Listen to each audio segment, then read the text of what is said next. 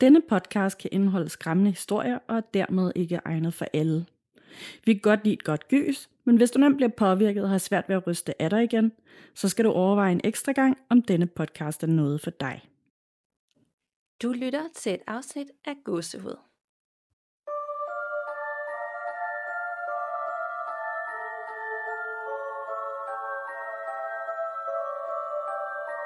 Hej Danika, Hej Nana. Og hej til alle, der lytter med, og velkommen til episode 113. Også et tal, som bringer lidt uhygge her i uh, spooky måned. Ja, det er sådan helt perfekt timing, føler jeg. Og anden gang, vi sådan er tilbage med på ugenlig basis, det var jo ligesom en overraskelse sidst, men nu er der jo gået en uge igen, og så skulle vi selvfølgelig optage igen, og jeg synes et eller andet sted, det er super hyggeligt, vi får lov at snakke sammen noget oftere end før, hvor der nogle gange kunne gå tre uger imellem, hvis vi ligesom var i forvejen. Det er bare Ja. ja. som om, ja, at fordi vi beskæftiger os med det mere igen, så sker der også flere ting omkring os. Ja, det synes jeg nemlig også, der gør. Har du, øh, har du oplevet noget? Det har jeg. Øhm, faktisk. Det er fordi, jeg har været, øh, siden sidste uge, vi optog, så har jeg været i, øh, i Belfast og i Dublin på sådan en arbejdstur over fire dage. Og øh, jeg har ikke været i Belfast før, øh, og kendt ikke så meget til byen, og der havde vi de to første dage, og der boede vi på et hotel, der hed Hotel Europa. Og øh, jeg er sådan en, der altså skal lige google det inden for at se, ej, hvad kan det her hotel, og du ved, hvordan ser det ud? Øhm, det var Ja. ikke os, der havde booket det, der var nogle andre, der havde booket det for os. Og så øh, det første, der kommer frem, der, da jeg søgte på det, det var øh, mest bombet hotel i verden. Okay, fedt. Det er bombet øh, 36 gange. Øh, Okay, men- vildt. Ja, øh, på grund af, hvad hedder det, krigen øh, tilbage Ja. i 70'erne, 80'erne, 90'erne, og den kæmpe konflikt, der var på det tidspunkt. Og øh, det var så åbenbart, fordi det her hotel, det var et, der, hvor de fleste journalister, øh, de boede i forhold til at dække øh, konflikten.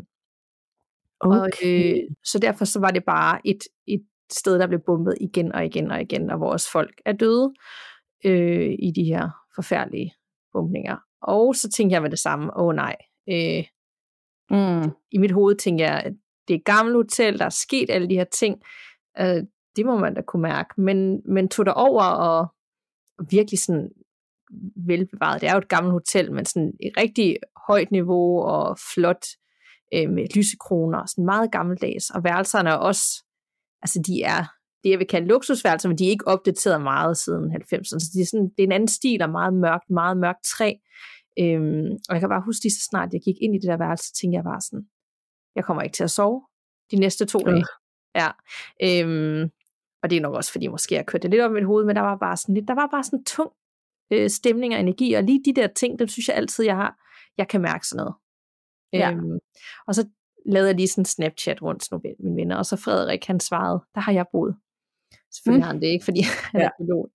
Og så, og så skrev han, så skrev jeg, åh oh, nej, er det hjemsøgt og sådan noget? Jeg kunne godt mærke, nej nej, det er det ikke. Øh, men det er jo fordi, jeg skulle til at bo der i to dage. Og så sagde han også bagefter, der var en rigtig tung. Øh, der er rigtig meget energi der, for der er sket så meget. Ja. Rigtig nok så også om netterne, der var, øh, der kom sådan nogle høje brag lige pludselig om netterne, som ikke rigtig gav nogen mening, som nogen, der tabte noget virkelig, virkelig tungt. Øh, og i øjeblikket tænker jeg, det er en bump når man vågner sådan. Og så var der bare sådan en, en følelse, du ved sådan, at der var, der var folk, der var sådan fest ovenpå. Giver det mening? Ja, ja. Men det kunne der ikke være. Øh, fordi det var øh, også, altså som om der var sådan en gang i sådan en kæmpe øh, balsalfest. Og så fandt jeg ud af bagefter, at i 70'erne, så har det været sådan en, en penthouse club oven på den, altså den etage ovenover, hvor jeg boede.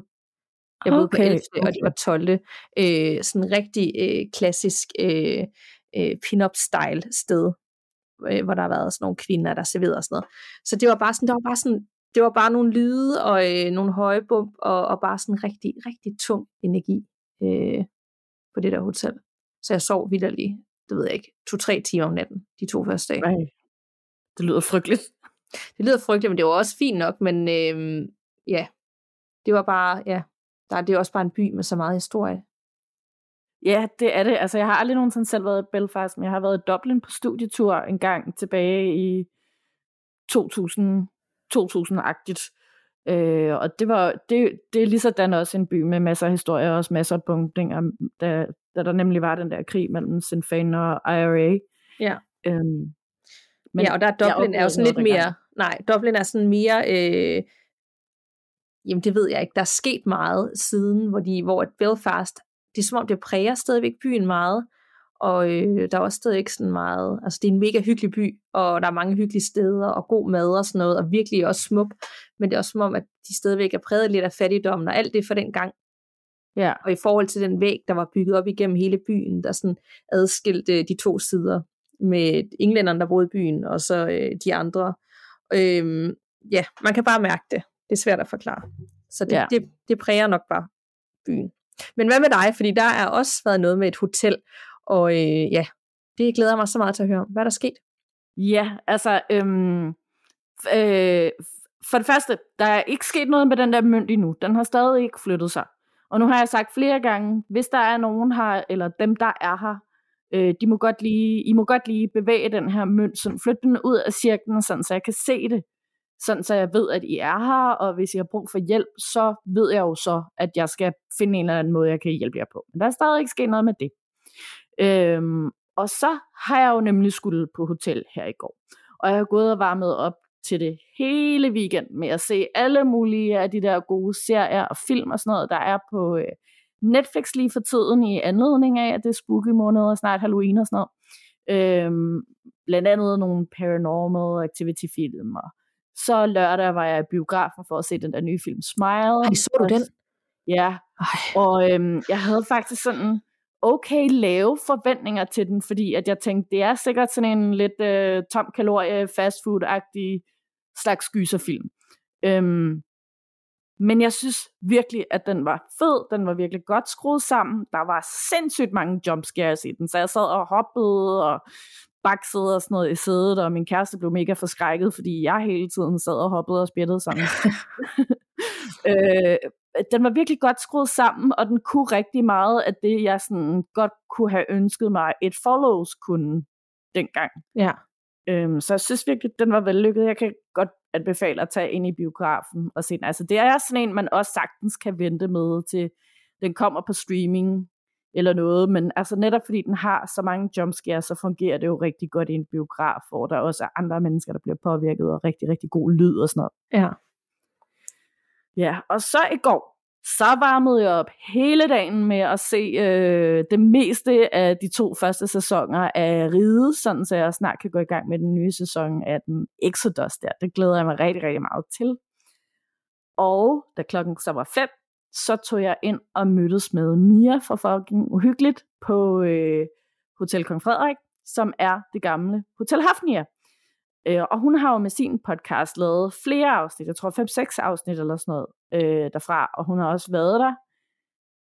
Det var fire eller femte gang eller sådan noget, hun var der sammen med mig, og har oplevet rigtig, rigtig mange ting der, og øh, hun er også uddannet journalist, og øh, er rigtig, rigtig, rigtig dygtig til at lave researcharbejde. Så hun havde også hele historien om, hvad der var sket, og hvad der havde været før, og hvordan det hele havde set ud med plantegninger og billeder og alt sådan noget. Hun er fuldstændig tjek på det hele.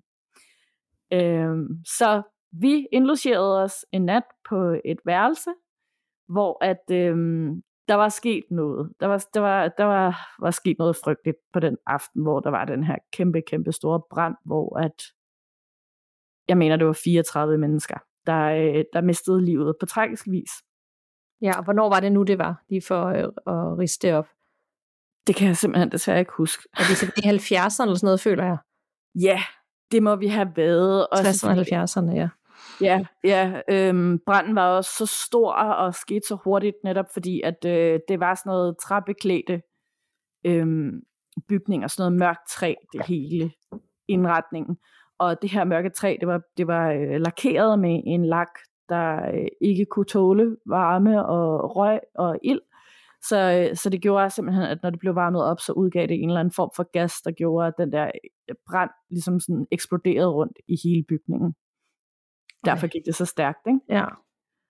Ja, puha, altså, og øhm, ja, jeg, vi kom jo tidligt der, og så brugte vi masser af tid på at sidde og snakke, og også sidde og snakke om alt muligt øh, horror og alt sådan noget generelt.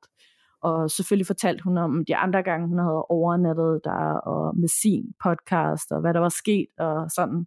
Og satte mig ind i øh, historien, sådan i meget grove træk. Og øh, så var vi ude at spise lidt, og øh, så kom vi tilbage lidt senere, øh, hvor hun så fortalte historien om, hvad der var sket på det her værelse. Den vil jeg så gemme til, øh, der kommer en gang i november, så øh, laver hun en episode, og øh, der kommer jo også øh, vores episode, hvor vi også fortæller, hvad der, hvad der ligesom er sket. Okay, så der er sket noget på det værelse, I valgte at bo på? Ja, Skal... okay. det er der. Okay, det vidste jeg ikke. Ah, okay. Så får jeg også lov at vente for at høre, hvad der er sket på det værelse. Ja, det gør du altså. ja, og det, altså, det er virkelig tragisk, det der er sket der. Øh, og øhm, og det, der er rigtig mange, der har berettet om, at de har hørt noget inden fra det værelse, eller oplevet noget lige omkring der. Og øh, det var også, altså det var på fjerde sal, det var sådan en etage, hvor at de fleste, der var der, blev fanget, fordi de ikke ligesom kunne nå væk derfra, og de kunne heller ikke ligesom komme ud af bygningen fra vinduer eller noget. Der var ikke eller noget. Ja, meget, meget tragisk. Men det mest creepy, som jeg synes var, og jeg, altså, vi ved jo stadig ikke rigtig, hvad det var der, øh, hvorfor det var sådan. Men øh, vi gik den her rundtur på øh, alle gangene, sådan omkring midnatstid eller noget, når de fleste var faldet til ro, sådan, så vi gik og forstyrrede nogen og irriterede nogen. Så listede vi os sådan lidt rundt og gik og viskede på gangene og sådan noget. Så fortalte hun, hvad der var i de forskellige afdelinger, og hvad der var sket og sådan noget. Og på tredje sal, som også er den sal, hvor at, øh, hun har oplevet de mest mystiske ting, der var vi så godt nok inde i den afdeling, der, der hele tiden originalt set har været Kong Frederik, Hotel Kong Frederik afdelingen. Øhm, de, de, det hotel har ligesom opkøbt den bygning, der var Hotel Hafnia før, øh, og så bare udvidet hele hotellet, så det hele bare hedder Hotel Kong Frederik nu. Okay. Men det var inde i den afdeling, der altid har været kong Frederik. Men der er også rigtig mange, der beretter om, at de har oplevet mystiske ting der. Det er jo selvfølgelig ikke helt underligt, når det sker lige ved siden af hele den her katastrofe. Ja. Men øhm, så går vi ind, og det er sådan nogle, der er sådan nogle lange gange, hvor man også, øh, der er nogle meget skarpe hjørner, så man kan ikke se, hvad der kommer rundt om hjørnet. Og så på et tidspunkt drejer vi rundt om hjørnet, og så kan vi se, der er sådan en dør, der står åben. Og jeg tænker, okay, det er sådan en nødudgangsdør, eller et eller andet, der er åben.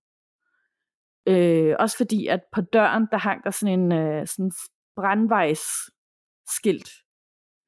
Og øh, så står vi sådan lidt og diskuterer sådan lidt, ej gud, hvor underligt, hvorfor står den lige pludselig, alle, alle dørene i alle de andre gange, over det hele, var jo lukket. Og øh, så siger Mia, øh, jamen det er et værelse. Og så siger jeg, jamen de der øh, nødgangskort, de hænger jo inden for, inden på værelset, inden på, dør, på værelsesiden af døren. Og så siger hun, jamen, jamen det er den også, den står åben på den vej. Sådan, gud, okay. Og så blev jeg en kæmpe bangebuks, der ikke engang turde gå hen og kigge ind i det der værelse der, og det endte med, at Mia var modig nok til at gå derhen, og så viste det sig, at der der var dobbeltdør lige på det værelse, men det er stadig bare mærkeligt, at den yderste dør stod åben. Ej, ja. Og hvorfor skulle der være dobbeltdør? Ja, det ved jeg jo så heller ikke, om det også måske er... Ja, det giver jo heller ikke nogen mening, at det skulle være sådan en ekstra brandsikkerhedsting, fordi det er vel ikke specielt praktisk i virkeligheden, at der så er to døre, man skal ind og ud af. Og det er der vel heller ikke på de andre. Det var der vel ikke. Var der det på jeres værelse? To døre? Nej, det var der ikke, og altså, hun har jo boet på øh, Hafnia-siden hele tiden, og der er ikke nogen dobbeltdør der.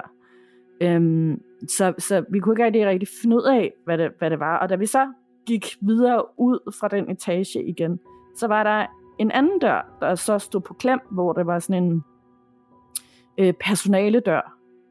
Eller der stod staff only på døren der, ikke? Der, der måske været sådan en rengøringssupply-rum eller et eller andet. Og det var bare mærkeligt, for det var midnat, så det var jo 100 år og en madpakke siden, at øh, rengøringspersonalet øh, var gået hjem. Og Mia har været der så mange gange, og været faktisk også på runder med natportjen, der er på arbejde, som den eneste på hele hotellet på det her tidspunkt af natten.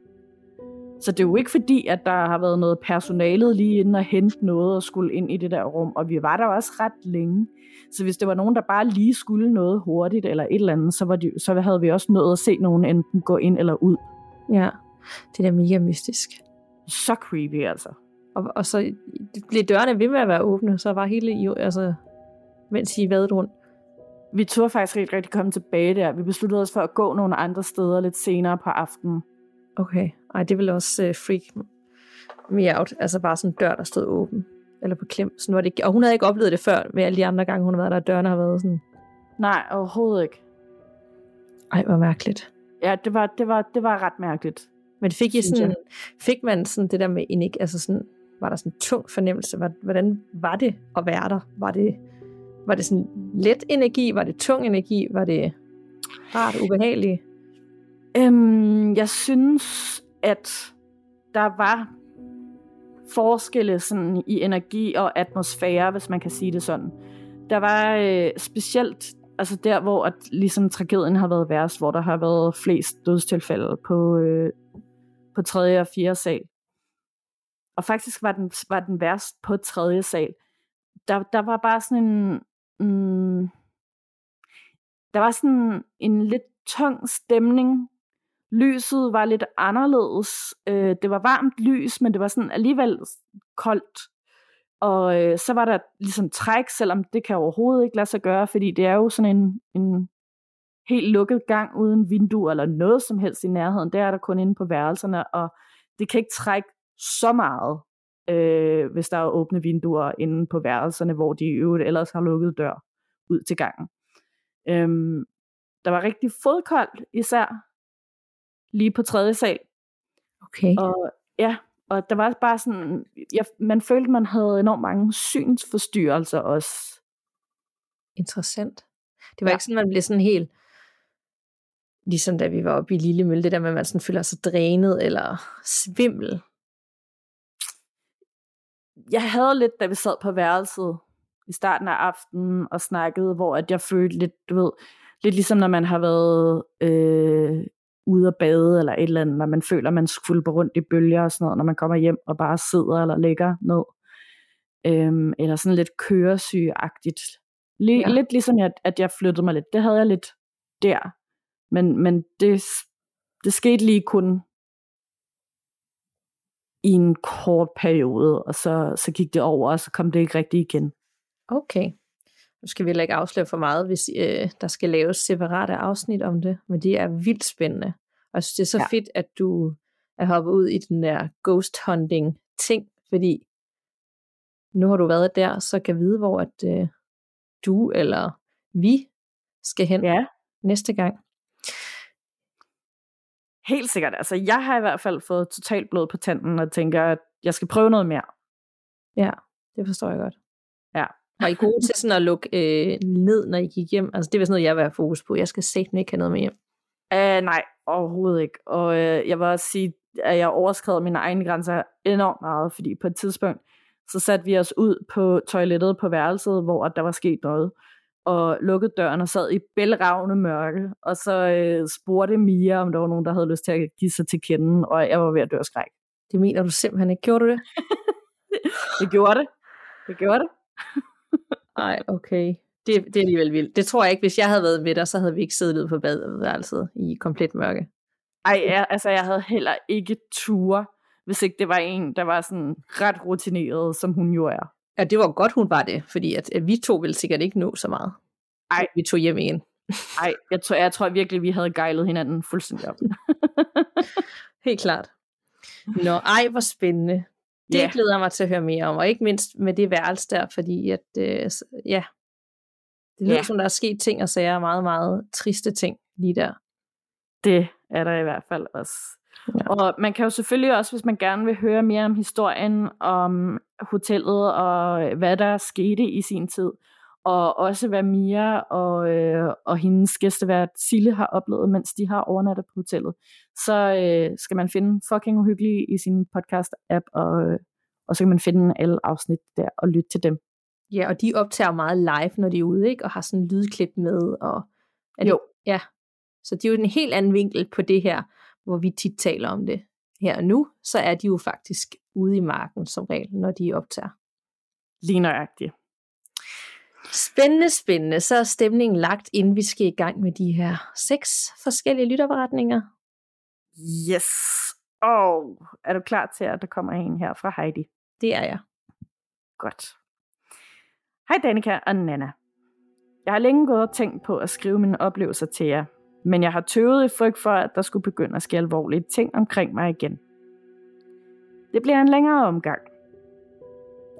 Allerede fra jeg var helt lille, kan jeg huske, at jeg har set og fornemmet ting, som ikke andre kunne. Et af de allerførste minder, jeg har, er fra mit barndomshjem. Jeg var omkring 8 år, og min familie og jeg sad i stuen og så tv. Pludselig fornemmer jeg noget ude i vores mørke gang ud til værelserne. Så jeg kigger derud, og i det samme falder lampen ned og går selvfølgelig i stykker, da den rammer gulvet. Men den lampe var altså skruet forsvarligt og godt fast i sådan et massivt træloft. Mine forældre synes ikke, at der var noget umiddelbart alt for mystisk ved det. Men efterfølgende turde jeg ikke gå ud i gangen selv. Eller jeg turde heller ikke være på mit værelse, som var lige ved den lampe, som faldt ned. Jeg har altid haft en ekstremt god intuition. Tre gange har jeg prøvet at have en dårlig fornemmelse. Men jeg ignorerede den, og det gik galt alle gangene. Første gang skulle jeg ud og ride. Der var noget, der holdt mig tilbage, men jeg ignorerede det. Og den dag brækkede jeg foden. Anden gang blev jeg sparket og endte med en omgang trykket ribben. Tredje gang startede jeg meget voldsomt med hesten. Så efter det var det altså slut med at lytte til mavefornemmelsen. Årene gik, og min mor og jeg flyttede fra min far til en anden by. Vi lejede et lille annex af en bekendt, og her følte jeg altid, at der var nogen, som overvågede mig. Det var i mine teenageår, hvor man kammede, så at sige, med, sin, med sine venner på Messenger. Og der var mange af dem, der spurgte, hvad det var, der stod henne i hjørnet af mit værelse. De kunne se noget, men der var ikke noget. En aften var jeg alene hjemme og sad ved computeren med ryggen til en lukket dør, som jeg plejede.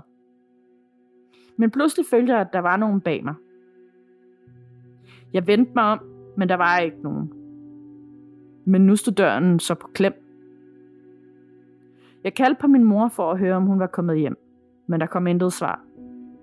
Så jeg vendte hovedet mod computeren igen, og lige pludselig får jeg det vildeste slag i baghovedet, som mit hoved hamrede ned i tastaturet foran mig.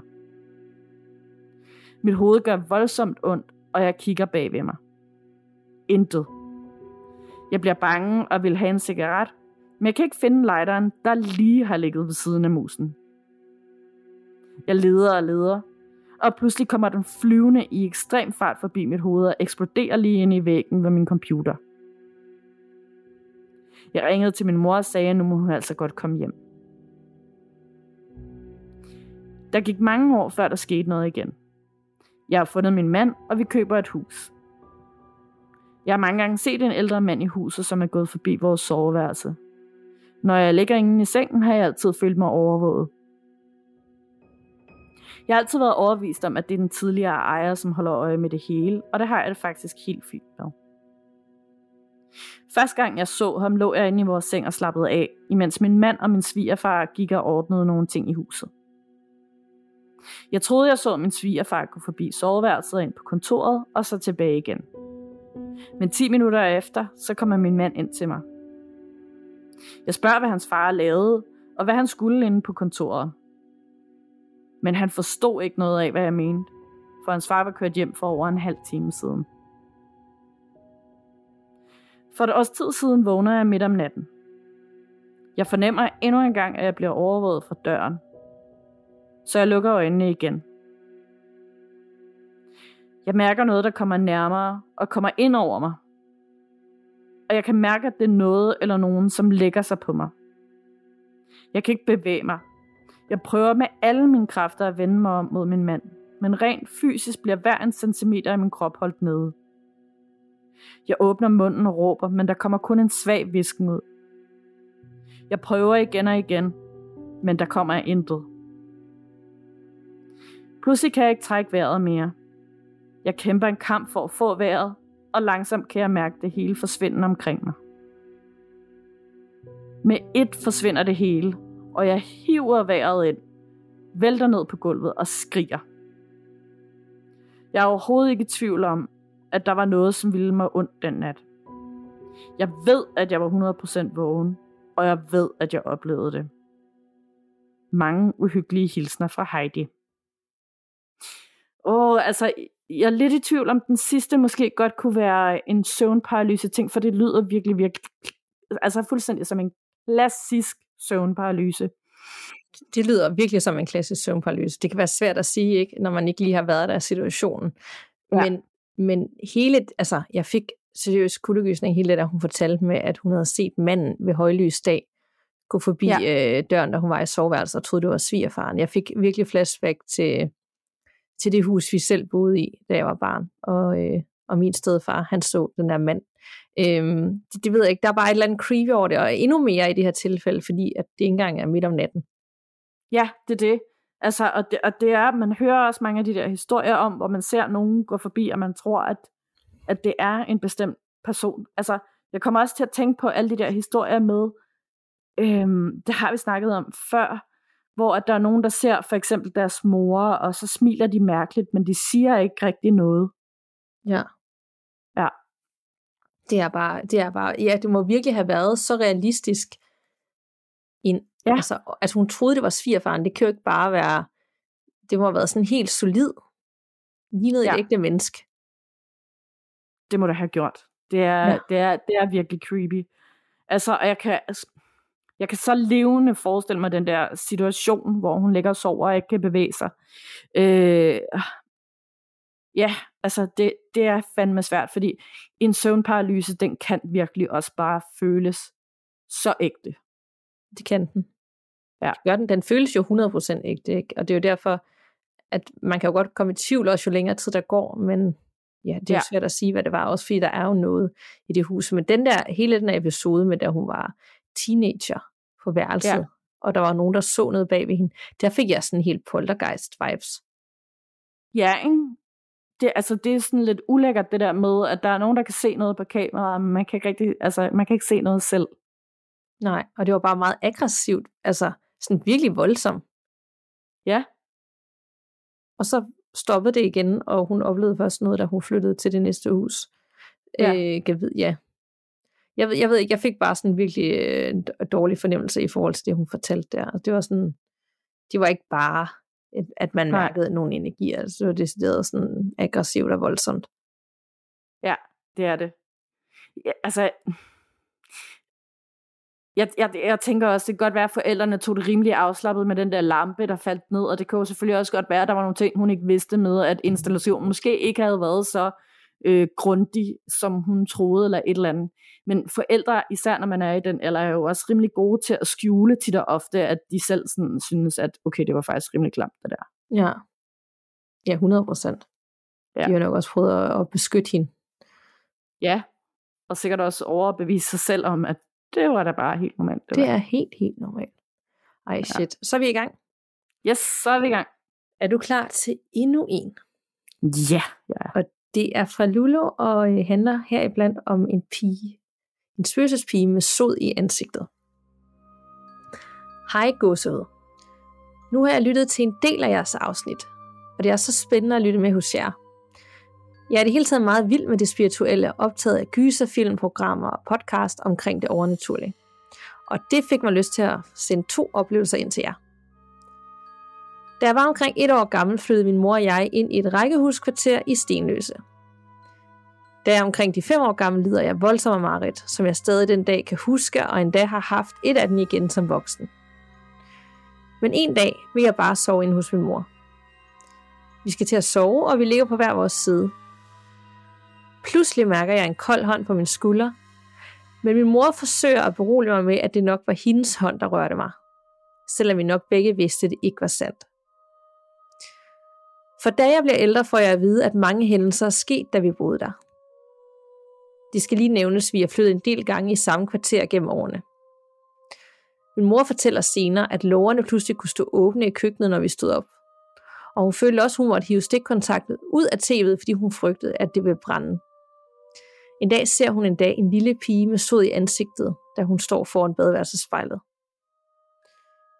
Hun fik en klaviant ud, som fortæller, at der ligger en gammel gård, der brændte ned for over 100 år siden, og at pigen havde boet der med sin familie. Da jeg er teenager, og de skal bygge en legeplads, så stod byggefolkene utrolig nok på en gammel gård, så det var ganske sandt. Vi flytter hen på en anden vej, der er omkring de 12-13 år. Pludselig dagen efter nytårsaften rejste vores genbrug sig pludselig midt op i aftensmaden og kiggede over på vores tag, hvor der var røg fra. Det skal siges, at genbrugen også er ret spirituel. Og det viste sig, at det var vores skraldespand, der var gået ild i, og det havde spredt sig op ad taget og blokeret nu for hoveddøren. Hun troede ikke, vi var hjemme, og forsøgte derfor at slukke branden selv. Hun sikrede sig lidt efter, om vi var hjemme ved at banke vores vindue til udstuen. Min mor og jeg sad helt afslappet og så julefilm indenfor, og vi anede overhovedet ikke, hvad der foregik. Brandvæsenet kom, og vi kom ud igennem baghaven. Vi tænker tit tilbage på pigen fra den gamle gård, om hun forsøgte at advare os eller holde hånden over os. Jeg har også en anden oplevelse, jeg vil dele. Det skete i efteråret, da jeg var omkring de 20 år. Min mor vil gerne flytte til et nyt kvarter i samme by. Vi har gået ture i dagslys i området og gik en dag forbi efter aftensmad, hvor det begyndte at blive lidt mørkt. Da vi gik rundt, fik jeg med det samme et billede af en kirkegård. Jeg følte det snøret sig sammen om en hals, da vi gik forbi det første rækkehus. Og det føltes som om jeg blev kvalt. Og det gjorde mig bange. Min mor sørgede for at få lukket ned for det, så det ikke fulgte med os hjem. Og hun valgte selvfølgelig ikke at vil bo i det nye kvarter alligevel. Men cirka en måned senere mødte jeg en tidligere klassekammerat til et kursus. Vi talte en del sammen, og jeg fandt ud af, at ham og hans mor boede i det kvarter, hvor jeg fik fornemmelserne. Jeg spurgte, om han troede på det spirituelle, og han var tydeligvis selv meget spirituel. Jeg fortalte om min oplevelse, og han nævnte, at det var en vild oplevelse, jeg havde haft. Han synes så, at vi skulle følges hjem efter kurset, så jeg kunne udpege, hvilket rækkehus min fornemmelse startede. Jeg fik udpeget huset, og han fortalte mig, at hans mor var med i bestyrelsen. Og det viser sig, at der var en mand, som på dette tidspunkt nogle måneder forinden havde hængt sig selv i stuen. Og det altså var et klarsyn, jeg fik. Noget tid efter havde jeg et behov for at komme hos en klaverjant og blive healet og få lukket ned for mine energier, så jeg ikke var lige så modtagelig. Min mor kender klaverjanten, og vi er blevet fortalt, at vi begge har evnerne og kan videreudvikle den, hvis vi vil. Men det er der ingen af os, der har lyst til, da vi føler os for sensitive.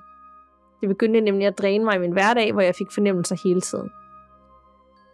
Jeg har en del andre historier med mig i bagagen, som I kan få en anden god gang. Tak for denne gang, og jeg må dele min historie. Mange uhyggelige hilsner fra Lulu.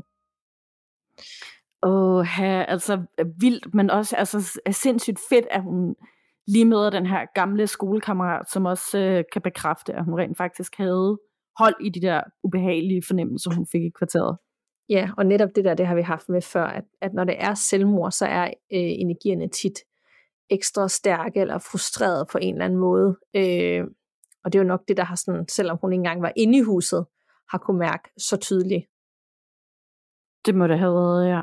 Ja, og også vildt det med, at, øh, at de har boet på det her sted, og øh, moren har set øh, pigen med stod i ansigtet i badeværelsespejlet, og så øh, fordi at gården er brændt ned tidligere, og så nogle år efter, så ender de faktisk med at bo et sted, hvor at der starter en brand, og det ligesom føles måske som om, at det har været en, en skytsengel, eller et eller andet, der har advaret den på forhånd, øh, og forsøgt ja. at gøre den opmærksom på det. Ja, gudskelov for det der nabo. Det må også være en meget skræmmende følelse, det der med, at man har siddet fuldstændig intet anende om, at, at der var ild på vej hen til en. Ja, og også, øh, hun troede slet ikke, de var hjemme, og de sad bare så julefilm og hyggede sig. Og hun så alligevel lige, øh, lige skulle dobbelttjekke. Og så, øh, og så kommer de ud.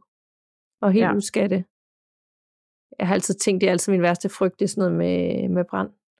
Apropos ja. også Hotel Hafnia, altså det der med, at, øh, at lige pludselig så der var brand, og øh, altså det er sådan noget, man kan have de vildeste mareridt om. At man er fanget i branden, eller man kan ikke komme ind til sine øh, kære, som er på et andet sted, om at, ja, det er virkelig sådan noget, ja. jeg, jeg har de vildeste mareridt om. Det er ildebrand. Ja, det, det, altså, det er også, det, det er simpelthen sådan en forfærdelig måde at tænke at dø på, ikke også? Jo. Altså, øh, og, og alle de der film, især for sådan nogle høje huse, man ser Eller dengang, der skete det med World Trade Center og sådan noget. Alle de der mennesker, der, der sådan havde valget om at hoppe ud fra en bygning eller brænde ihjel. Mm. Så simpelthen, det er godt nok. Altså, Ja, man skal derud, hvor at, altså, det er pest eller kolera, og så alligevel noget, der er bedre end det andet. ja, det er virkelig, virkelig frygteligt. Virkelig frygteligt. Ej. Nå, det var sådan lidt... Ja. Øh, det var lidt to tunge, vi har haft. Jeg håber, du... Øh, hvad har du med nu? Jamen, jeg har da noget mere lidt tungt. Kom med det. Yes, og øh, det er fra Julie, som øh, har skrevet to sådan lige rap af hinanden, så jeg har taget dem begge to med her. Hej gåsehud. Mit navn er Julie, og jeg elsker jeres podcast. Det er nogle fantastiske fortællinger og historier, I kommer med, og man får helt selv gåsehud. Jeg elsker selv det paranormale, og dermed også gyserfilm. Og jeg synes, det er interessant, når folk kommer med historier, de har oplevet omkring det paranormale. Jeg har selv oplevet en masse ting, som har gjort, at jeg 99% sikkert tror på den paranormale. Jeg ser blandt andet det fantastiske tv-show Ghost Adventures. Jeg ved ikke, om I allerede har snakket om dem i jeres podcast, men det er den her gruppe på fire professionelle paranormale efterforskere i USA, som efterforsker USA's mest hjemsøgte steder. Det er blandt andet hotellet fra The Shining, det er byen Salem, og det er fænomenerne Skinwalkers, og så også Annabelle-dukken. Så jeg kan helt klart anbefale folk at se det, og det kan findes på YouTube eller på Discovery+. Plus. Her er mine oplevelser med det paranormale. Jeg har selv oplevet paranormale ting, som jeg er sikker på enten har været min farmor eller min faster. Men min lillebror har også oplevet noget meget skræmmende, som fik vores hår til at rejse sig gevaldigt. Her er nogle små, men creepy oplevelser. Damen på værelset. Jeg tror, min lillebror var omkring 5-6 år gammel. Han var inde på sit værelse og sad og legede, og mig og min søster og mine forældre var inde i stuen og sad og så en film. Lige pludselig kommer han løbende ind i stuen og siger til os, at der er en dame inde på hans værelse. Vi kigger alle sammen på hinanden, og mig og min søster rykkede os helt tæt på hinanden i sofaen. Min forældre gik med min lillebror ind på værelset og spurgte, hvor damen sad. Min lillebror pegede over hjørnet ved sin seng og sagde, at hun sad der og kiggede på ham, og at han var bange for hende. Min far og mor blev selv meget skræmt af det, og min far sagde til damen, at hun var nødt til at forsvinde fra hans værelse, fordi hun gjorde ham bange. Efter det spurgte han min bror, om hun stadig var der, men han sagde, at hun var væk nu.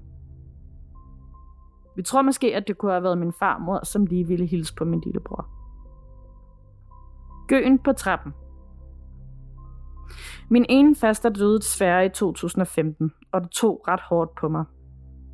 Og siden hun døde, er der sket nogle utrolig mærkelige ting, som jeg ikke kan forklare. En situation, hvor jeg blev rigtig bange, var da jeg var hjemme hos min anden faster og skulle passe hendes hunden alene, mens hun og min kusine skulle ud og køre. De havde tre hunde, to store og en lidt mindre hund dengang. Jeg sad og så en serie en times tid efter de var kørt, og lige pludselig midt i det hele løb alle tre hunde gøende hen imod trappen op til min kusines og fasters værelser. De gøede meget højt og voldsomt og stirrede op ad trappen. Jeg blev så bange og kaldte alle tre hunde tilbage, men jeg var nødt til at kalde på dem tre gange, før de kom løbende tilbage til sofaen. Til 15 minutter senere løb alle tre hunde igen gøende hen mod trappen. Og den her gang gøede de endnu mere. Jeg var så bange, og jeg troede, at der var en tyv eller et eller andet derop. Hundene løb ikke op ad trappen. Det turde de ikke. Og hvis det havde været et dyr, så ved jeg, at de var løbet derop. Det kender jeg hundene godt nok til at vide. Og jeg var simpelthen så bange, at jeg var nødt til at gå hen til trappen og bede, hvem det nu end var, der stod på trappen om at forsvinde. For hundene var bange, og jeg var bange. Derefter hilste jeg, og så blev jeg klar over, at det nok var min afdøde faster, der ville holde øje med mig. Men jeg glemmer aldrig den dag. Døren låses og åbnes. For cirka to år siden ved et-tiden om natten, var jeg lige gået i seng og lå min dør stå på klem. Alle de andre var gået i seng, både mine søskende og mine forældre. Lige det jeg lagde mig, kunne jeg høre, at låsen blev låst op og låst i igen. Indefra. Sådan låst op og låst med få sekunders mellemrum. Jeg kiggede ud på gangen, men der var ingen, der var stået op. Og selvom det kom indenfra, så kiggede jeg ud af nøglehullet, men der var helt mørkt ude i opgangen. Jeg kan ikke forklare det. Altså, jeg kunne selvfølgelig bare have været meget, meget træt, men jeg er 99,9999% sikker på, at det rent faktisk skete, for jeg kan stadig huske det så tydeligt. Billeder i række på sofaen. Det her er min fars historie, og jeg kan ikke huske helt præcis, hvordan det skete. Men min far lå engang og sov inde i stuen, hvor der hang nogle billeder op på væggen. Da han vågnede om morgenen, lå alle billederne i en række. Og de lå så snorlige og tæt sammen, at du kunne sætte en lineal på bunden mellem billederne, og den ville lægge dig helt lige. Min far kunne ikke forklare det, men han ville aldrig gøre sådan noget i søvn. Han sagde dog, at min farmor godt kunne lide, hvis tingene lå helt lige, så han var sikker på, at det var, kunne have været hende, der havde gjort det. Faster stemme efter 6 år. Den her oplevelse tog rigtig hårdt på mig, da det gjorde savnet til min faster meget større. Det skete sidste år omkring oktober eller november, og det var sent om aftenen, og jeg var på vej i seng. Jeg gik på toilettet og sad derude, mens alle sov, og der var helt stille. Jeg var på vej til at rejse mig, da jeg hørte en svag råben. En lyd, jeg aldrig har hørt før. Men stemmen, den genkendte jeg tydeligt. Det var min faster stemme. Jeg havde ikke hørt hendes stemme siden den 29. december 2015. Men den dag var jeg 100% sikker på, at det var hende, for lyden af stemmen kom ikke igen. Dagen efter spurgte jeg, om min mor eller søster havde kaldt på mig, men det havde de ikke. Stemmen sagde Julie, altså som om der var nogen, der kaldte på mig. Det er dog til gengæld sket to gange, at jeg midt på dagen har hørt nogen med svag råbende stemme har sagt Julie. Og det har heller ikke været min mor, når jeg har spurgt hende, og heller ikke min søster, for hun har aldrig været hjemme på det tidspunkt, hvor det er sket. Men lige i den her situation var stemmen høj nok til, at jeg kunne genkende den. Jeg har mange flere oplevelser, men de her historier var de mest skræmmende, som min familie og jeg har oplevet. Jeg vil elske, hvis en af dem dukkede op i en af episoderne i jeres podcast. Og så skriver Julie igen et par dage senere. Hej gåsehud. Jeg skrev for nogle dage siden om uhyggelige oplevelser og anbefalinger. Men så kom jeg i tanker om en anden sjov og creepy historie. Den handler om mig og mine venners egen hjemmebryggede urban legend, som vi fortalte til de små, og som er ret sjov, synes jeg. Jeg er fra Herlev, og vi kunne godt lide at være på Herlev Bibliotek, da vi var små. Eller da vi var cirka 13-14 år gamle. Vi elskede det grønne rum. I kælderen, som var et kæmpe rum, der var helt grønt med hvide vægge. Vi elskede at lege fangeleg og dåseskjul dernede, og vi plejede også at snakke om den sorte bog, som var en bog, biblioteket havde, der nærmest lignede den klassiske brune bibel, men bare var helt sort. Vi plejede at dække vores egen historie og lade som om, at vi læste op for bogen. Historierne handlede om spøgelser, hekse og trolde osv., og vi skræmte os selv med at sige, at man ville blive suget ind i bogen og blive der for evigt. Og dem vi passede eller legede med, som var mindre, drillede vi også med, at de ville blive suget ind i bogen, hvis de læste den. Eller noget ville besøge dem om natten, eller at de ville få mareridt. Men jo mere tid vi brugte på den her leg med vores egen urban legend, jo mere blev vi faktisk selv bange for den her sorte bog. Når jeg tænker over det i dag, var det jo helt vildt dumt og åndssvagt. Men det var bare så sjovt, og vi blev selv helt kørt op og måske også lidt bange. Så hvis man gerne vil skamme sine mindre søskende eller nogle små børn, så prøv at opfinde den her sorte bog. Det er faktisk ret sjovt. Jeg har også en historie om hekse, en trold og et spøgelse nede i en skolens kælder, som vi var så bange for, at vi godt kunne fælde skræmte tårer, når vi skulle ned og hente kostymer. Lærerne skræmte os med, skræmte os med det, så vi var hunderede for at gå derned. Og jeg kan huske, at jeg græd en dag, fordi jeg ikke kunne følge med, da lærerne gik ret hurtigt. Og jeg troede, at jeg så en skygge for enden af gangen. Det var virkelig også ret creepy. Mange hilsner fra Julie. Jeg elsker den der urban legend del, fordi jeg kan bare sætte mig ind i, hvordan man selv har forsøgt at skræmme nogen, der var yngre end en selv, øh, med sådan noget gennem årene. Ja, netop. Altså, jeg synes også, det er helt genialt, at de har brugt så meget tid på den. Altså, øhm, der, der er faktisk den her serie, øh, der lige er kommet ud på Netflix af samme instruktør, som også har lavet, øh, øh, hvad er det nu, den hedder, Haunting of Hill House og Bly Manor, øhm, der hedder Midnight Club, som handler om en pige, der får øh, øh, kraftig skjoldbrudskirklen og er terminal, så hun Nej. kommer ud på sådan en hospice med andre børn og unge, der også er terminalsyge. Og øh, det er nemlig også noget, hvor de bruger rigtig meget tid på at fortælle gyserhistorier.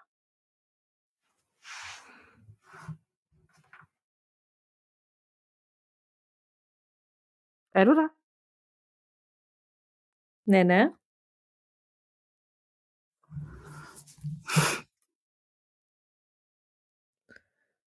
Hallo, hallo, hallo, hallo?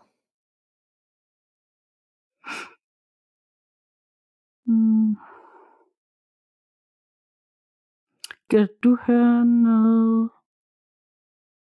Nej. Hvad skete der lige der, Nana? Ja, altså, der skete det, at det her program, vi sidder og optager i, det lige pludselig gerne ville slukke for øh, den anden. Altså, det så ud som om hos mig, at du var slukket, og det så ud hos dig, som om, at øh, jeg var slukket. Nemlig. Og det sker jo nogle gange, og det kan være teknik, og det kan være forstyrrelser på linjen. Så vi har lige mistet overblikket lidt øh, med den her beretning. Du var ved at fortælle om en serie på Netflix, som mindede dig om noget i den her beretning. Midnight Something. Ja, Midnight Club på Netflix, som er genial. I skal se den, og det handler netop også om det her med øh, unge, der sidder og skræmmer hinanden og opfinder øh, gyserhistorier og sådan noget. Og det er jo bare virkelig fed tradition, og mega fed tradition, især her i oktober i spooky season. Ja. den skal jeg se, og så skal jeg også lige genlytte den her beretning, når den kommer ud. Der var nemlig så mange forskellige øh, dimensioner af den, er virkelig uhyggelig. Men det jeg nok lige sådan på stående hoved husker bedst, det er faktisk farens fortælling med de billeder, der, der lå i en lige linje på gulvet, da han vågnede om morgenen. Det synes jeg på en eller anden måde bare var super klamt. Ja, det er det. Og på en måde så mindede det mig også lidt om dig faktisk, fordi at, øh, at du jo du har det med det der i dine night terrors og gå rundt og tage billeder ned fra væggen, eller hænge noget tøj et eller andet mærkeligt sted. Ja, eller det er da også eller super uhyggeligt et eller andet sted. Ingen behøver ikke at være overnaturligt, men det der, det der et eller andet sted bare uhyggeligt. Og, og ændre ja. på tingene, som de plejer at være, især billeder, de er jo, hvor de er. Så hvis de pludselig ikke er, hvor de er, så er det bare uhyggeligt. Ja, det er det. Og især når de ligger så snore lige, og man bare kan måle det samme mellemrum mellem dem. Altså, det er creepy. Det er creepy. Nå, er du klar til endnu en lytterretning? Det er jeg. Og jeg tror ikke engang, at den bliver... Øh, den er sgu også lidt tung. Måske ender den lidt mere positiv. Vi prøver. Fedt. Ja. Kære gåsede. Nu er jeg længe gået og overvejet at skrive til jer, da jeg har en masse på hjertet, som jeg ved vil være lige noget for jer og alle jeres lytter. Jeg er jo selv en af dem. Her kommer det. Da min lille familie og jeg, altså min mand og vores to børn, i 2019 vælger at flytte på landet, sker der en masse ting. Jeg kan præsentere stedet med, at det er en gammel gård fra 1813. Det er en stor gård, som helt sikkert har rummet mange og meget fine fester og velhavende folk. Det minder mere eller mindre om et lille gods, så det gør nok bare stedet en lille smule mere uhyggeligt. Nå, men nu til historien. Da vi flytter ind på gården, overtager vi for de tidligere ejere et hæfte, hvor der står lidt om gårdens historie gennem årene heriblandt hvem der har ejet stedet, hvem der er født her, hvilke karle og tjenestefolk, der har tjent her, og hvem der er døde her.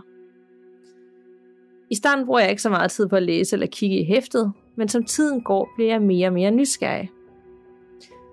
En aften sidder min mand og jeg og læser i hæftet, og her bliver vi specielt rørt over noget meget specielt, vi læser. I 1801 eller andet er der en dame, som føder en søn her på gården. Dog kan vi se, at to måneder efter dør sønnen, men der står ikke skrevet hvorfor. Vi kan blot se, at han bliver begravet på kirkegården, der ligger nær vores gård. Nå, men vi hæfter os ikke mere ved den triste læsning før nogle uger senere. Jeg har på det tidspunkt barsel med vores datter. En dag står hun og sover udenfor i sin barnevogn, og jeg tænker lige at ringe til min mor imens for at snakke lidt. Min mor og jeg taler sammen i 10 minutters tid, om alt og ingenting, og alt er godt, som det plejer. Men lige pludselig får jeg det rigtig, rigtig skidt, og jeg føler, at min krop går i panik, og jeg bliver bange. Jeg begynder at råbe ind i telefonen, altså totalt uden kontrol over mig selv, at min mor skal komme, og hun skal komme nu. Og jeg siger også, at jeg ikke ved, hvad jeg skal gøre, imens jeg pludselig bryder ud i gråd. Det skal lige sige, at min mor ikke har kørekort, og det vil alligevel tage hende 20 minutter i bil og komme ud til os. Så det vil jeg ikke kunne bede hende om, hvis medmindre det var højst nødvendigt. Min mor forstår selvfølgelig ingenting, og hun går også lidt i panik. Hendes kollega kunne høre mig igennem hendes headset, så højt skreg jeg. Min mor fatter mod og finder en kørelejlighed ud til mig. Da min mor ligger på, forstår jeg ingenting. Jeg forstod ikke, hvad det var, der lige skete, andet end jeg kunne mærke, at det bestemt ikke var mig, der var ked af det, lige der i telefonen. Jeg følte også, at jeg slet ikke kunne være i huset, at det slet ikke var mit hus. Så imens jeg ventede på min mor, besluttede jeg mig for at stille mig ud til min datters barnevogn. Det var vildt koldt den dag, men ind skulle jeg ikke. Jeg var så bange på det tidspunkt, at jeg ikke engang turde kigge ind af vinduerne, for jeg kunne tydeligt mærke, at jeg blev jagtet. Jeg følte en simron i hele min krop, og jeg var ganske forvirret og troede virkelig, at nu er jeg ved at blive sindssyg. I mellemtiden, da jeg venter på min mor, får jeg ringet til en klaviant. Det skal måske lige nævnes, at jeg før har prøvet noget lignende, og har derfor været i tæt kontakt med en dygtig klaviant, der har hjulpet mig igennem dette. Men mere om dette senere. Jeg får kontakt til hende klaverianten, og hun siger, hun kan komme senere på dagen, hvilket var på timer senere. Min mor kommer ud, og der falder lidt mere ro på mig. Senere, da klaverianten kommer, fortæller jeg hende, hvad der er sket, og hun starter med at stille ind for mig og på huset. Da hun har gået rundt i huset lidt, kommer hun tilbage og fortæller os, hvad hun har mærket. Her fortæller hun, at hun har mærket en mors dybe sorg. Hun ser en mor, der står med et dødt spædbarn i armene og helt panik og råber og ved ikke, hvad hun skal gøre. Alt det der er gået igennem mig, og jeg har på en eller anden måde overtaget hendes følelser. Det går op for mig, at det må være hende damen, min mand og jeg læste om i hæftet for nogle uger siden. Den klaviante fortæller os, at hun så et smukt syn af en mors arm, der tager ud efter hendes baby, og de begge får hjælp til at komme over på den anden side. Jeg er ret åben over for den åndelige verden, specielt med at kunne føle dem. Det der er dog blevet meget bedre til at lukke ned for, da det ikke er noget, jeg skal bruge lige nu. Det der var en af mine fortællinger her for gården, og en af mine oplevelser med ånder, der taler igennem mig for at få kontakt. Og dem må I selvfølgelig gerne få flere en anden gang. Men det der var vist alt for nu. De kærligste hilsner fra Anne. Ej, sikkert en rørende historier, og, og hvor er det egentlig mega fedt, at, at de har fået det her hæfte, at det her hæfte findes om historien om stedet, og hvem der er født der, og hvad der er sket. Det synes jeg er mega fedt. Det burde der være alle sådan nogle steder, der har noget historie bag sig. Det tænkte jeg også, at tænke, gid et eller andet sted, at alle ældrehus, de kom med sådan en lille hæfte. Ja, virkelig. Men det er jo sindssygt, at hun har ligesom mærket hende her. Jeg kan næsten, altså, ej, der var et eller andet ramt i den her, det var den her mor, der har mistet sit barn på to måneder. Og uanset ja. hvornår det er sket i livet, så har det jo været fuldstændig tragisk og forfærdeligt. Og de følelser mm. og det aftryk forsvinder jo ikke, fordi der er gået over 100 år. Så hun har simpelthen gennemlevet den her mors værste mareridt, som måske har den her mor været fanget i det her i virkelig lang tid. Ja, det er virkelig frygteligt. Jeg bliver sådan helt tung om hjertet. Ja, og det var først, da at, at den klaviant hjalp den, ikke? og det er jo i 2019. Det er næsten 200 ja. år senere. Ja, det er det faktisk. Det er ret vildt at tænke på. Ej, så det, det var lidt tung, men heldigvis havde den, ikke, jeg ved ikke, lykke, den havde i hvert fald en bedre afslutning, fordi de ligesom blev sendt videre. Men ej, hold da op. Ja, det... Ja. Det var ja, nok ja, en anden vi fortsætter det tunge. Ja, det gør vi. Ja, og dengang, ja. der var jo ikke rigtig nogen, der lige døde. Der var ikke lige et hospital klar til at, øh, at redde det her barn, hvad end der skulle være. Altså, det var også Nej. mere held end forstand, hvis man var i overlevet sin barndom, tænker jeg. Ja, helt klart. Det var det virkelig. Nå, jeg er klar til den sidste for dig. Jeg vil lige sige, at vi meget gerne vil høre de andre ting, du har oplevet, Anne, øh, med at ånderne taler igennem dig, og hvad du ellers har oplevet på den her gård, som lyder helt utrolig spændende. Ja, altså, og det gælder faktisk jer alle sammen. Øh, altså, vi, altså, vi kan vidderligt godt forstå det der med, at det er meget drænende og tager rigtig meget energi at sidde og få skrevet alt det her ned. Så det er så fair, at I ikke bare kan skrive alt, hvad I nogensinde har oplevet på én gang. Men det er bare virkelig også så dejligt, især når vi får updates og det, der er sket siden sidst og sådan noget, og, og når I skriver til os igen og igen og igen. Det elsker vi virkelig. Ja, det gør vi. Så fortsæt ind med det. Yes. Den sidste, jeg har med her i dag, øh, den er heller ikke ligefrem let. Øh, til gengæld er den sådan rimelig kort, men jeg synes bare, at den var virkelig, virkelig, virkelig spændende, og det handler også om noget, vi har talt om før, så jeg tænkte, den er rigtig god at slutte af øh, for mig på i dag. Spændende, jeg er så klar. Yes, den kommer fra en anonym, som skriver, Hej I skønne tøser. For det første, mange tusind tak for en fed podcast. I afsnit 96 snakker jeg om Grønland og de myter og væsner. Hvad hvis nu jeg fortæller jer, at min familie og jeg selv har oplevet et møde med en fjeldgænger? Her kommer historien. Hvert år efter nytår, den 6. januar, fejrer vi Helle Tre Konger, hvor vi klæder os ud fra top til to til fuldstændig ukendelighed.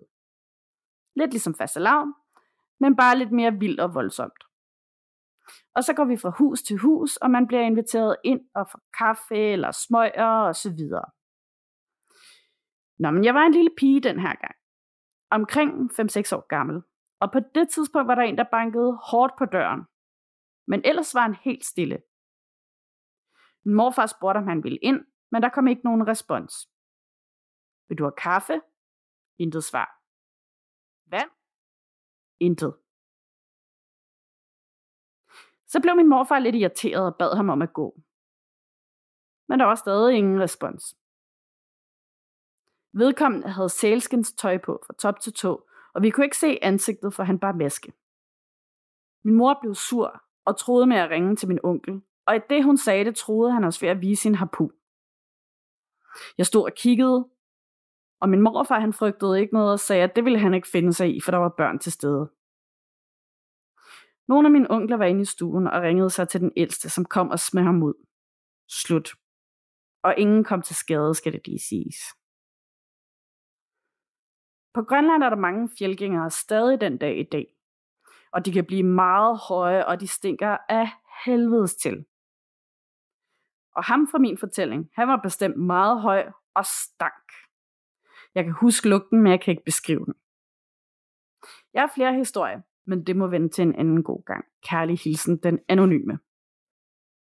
Altså, hvor det vildt, man bliver nærmest i tvivl om, om sådan en fjeldgænger, er det et væsen, eller er man ude i, at det er et rigtigt menneske, som bare har levet rigtig lang tid uden andre mennesker omkring sig? Jeg bliver helt i tvivl. Jamen, jeg tror, det er begge dele, og jeg tror, det er sådan... Myten, myten er jo, at når de er ude i fjellet alene længe nok, at så bliver de, også fordi at de laver de her aftaler med onde kræfter og sådan noget, at de bliver til et væsen mere end dit menneske. Så jeg tror også nogle gange kan det være sådan, så ved man vel sikkert heller ikke rigtig, hvor i den proces de er. Nej. Det er i hvert fald lid af mig, det der. At der bliver pludselig ja. stået sådan en, og, og meget troende, øh, super ubehagelig oplevelse. Ja. Altså, der er bare et eller andet med folk, som ikke siger noget heller. Ja, og sådan bare står og glor, og vildt, hele den der med, at han var vildt høj, og ja, man bliver nærmest ja. i tvivl om, hvad er det egentlig? Ja, netop. Høj og lugter helt fælt. Og har maske på i øvrigt også, det er klart. Ja, okay. Lige for at toppe den. Ja. Det er super ubehagelig oplevelse. Det, Helt vildt. Øhm, er du klar til den aller sidste fra min side? Og så tror jeg også, vi skal slutte af, for jeg føler simpelthen, at vi har så meget, øh, der gerne vil forstyrre os i dag. Det er som, jeg prøver at sige, nu skal I ja. heller ikke presse citronen, øh, så ødelægger vi det hele for jer, og så kommer der ingenting ud. Det har jeg på fornemmelsen. Yes, så, jeg tror, det er en god idé. Ja, og ligesom dig har jeg faktisk en kort en at slutte af på, og det tror jeg på, at der er en mening med lige nu. Fordi at, øh, ja. Ja. og det er for anonym og handler om et forladt hus. Hej Danika og Nana. Jeg har tidligere sendt en historie ind, men jeg har lige hørt jeres afsnit nummer 105, hvor Danika snakker om, at hun har været på ferie i Æbeltoft og set nogle forladte huse, og det fik mig til at tænke på en oplevelse, jeg har haft, så I får lige en beretning mere. Min kæreste og jeg var ude at gå i skoven og fandt et forladt hus. Døren var åben, og vi besluttede os for at gå ind. Huset var stadig fyldt med møbler, men huset var rodet igennem, og alt det, der har været på hylder, i skuffer og i skabe, lå som et tyk lag rod på gulvet. Vi går rundt ind i huset, og jeg ser, der ligger et billede på gulvet. Jeg bukkede mig ned for at tage billedet, og jeg kalder min kæreste over. På billedet var en kvinde. Måske var hun 30-40 år. Hun var syg, og hun var meget tynd grå og havde et tørklæde på, hvad der lignede et skaldet hoved. Hun stod på terrassen i huset, vi var inde i. Vi får begge to med det samme en knude i maven. Og så bang! Hvad der lød som to knyttede hænder, der blev slået hårdt ind i trævæggen, fik os til at springe ud af huset. Da vi kom ud, gik vi og kiggede og gik rundt om huset for at se, om der var nogen eller noget, der kunne have lavet lyden, men vi kunne ikke se noget. Vi kom aldrig tilbage i huset igen. Hilsner fra den anonyme. Altså, det kan jeg jo godt forstå, at de ikke gjorde. Det tror jeg heller ikke. Jeg, jeg var heller ikke taget tilbage. Alene det, de er gået ind af huset, er de kommet meget længere, end jeg gjorde, da jeg fandt det forladte hus. Ja. Jeg kom aldrig ind i huset. Jeg er typen, der stod og kiggede ind igennem vinduet og bestemmer for, at jeg kan ikke få mig selv til at gå ind i det her hus. Nej, altså jeg skulle også være 100%, 110% sikker på, at der ikke var nogen derinde, før jeg ville turde gå derind.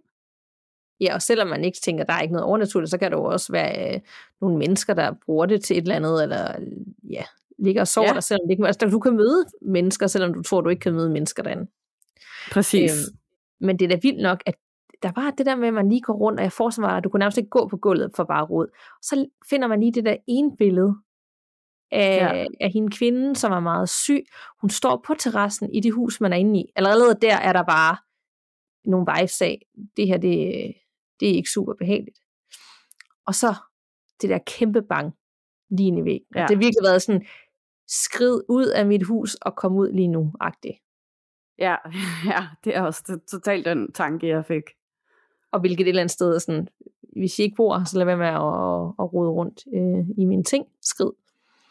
Ja, det, det nogle gange er man også lidt nødt til. Altså, jeg, jeg synes, det er så spændende med sådan noget urban exploring, og, og altså, lige nu, der, der kunne jeg faktisk også vildt godt tænke mig at komme ud og sådan, ja, øh, opleve sådan nogle forladte steder og sådan noget. Men, men ja, når, hvis man får sådan en der vibe af, at øh, du skal komme ud herfra, eller det her skal du ikke blande dig i, eller rode i, så, så tror jeg også bare, at man skal lytte til det.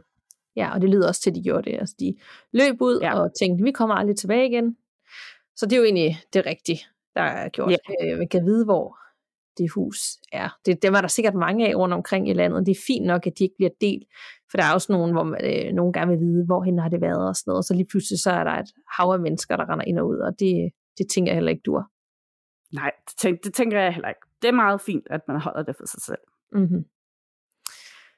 Hold op, så er vi tilbage på ugenlig basis, og det er energierne også, og øh, forstyrrelserne, og øh, afsnit, der bliver afbrudt, og ja, der skal sikkert også være nogle lyde undervejs, så nogen, der prøver at komme igennem. Det har der åbenbart været på de sidste par afsnit.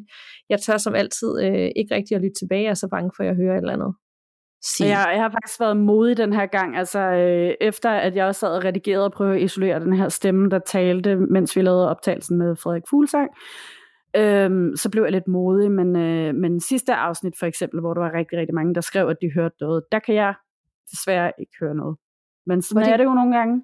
Hvor det er vildt, at, at, at nogen kan høre det, rigtig mange, og så, så kan vi ikke ja. nødvendigvis. Altså det forstår jeg ikke, men øh, det, det er der sikkert en naturlig, eller ikke naturlig forklaring på. Jeg ved det ikke. Jeg har ikke prøvet at lytte til det, men der var rigtig mange, der skrev, at der var noget omkring 33-34. Ja, øhm. lige præcis. Og jeg har gennemlyttet det en milliard gange. Jeg kan stadig ikke høre noget. Ja. ja. Ej, nu bliver jeg helt nysgerrig. Det kunne være, at jeg lige skulle alligevel ja. se, om jeg kunne, og det er kun dig, der ikke kan. Ja. Men ja. øh, uanset hvad, nu er det jo et lytterberetningsafsnit, så vi vil meget gerne have flere lytterberetninger, også nu, hvor vi skal til at udgive hver uge, så send den ind på gåsudpodcast.gmail.com, og det er gåsud med to af jer. Og det er uanset, om det er din egen eller en, du kender, der har fortalt den til dig. Og man kan være anonym, og man kan sætte navn på. Man kan faktisk selv læse den op i en lydfil, hvis man hellere vil det, end vi gør det. Øh, mulighederne er mange. Og vi har også mange lytterberetninger, og vi er begyndt at få mails om, hvornår kommer min lytterberetning.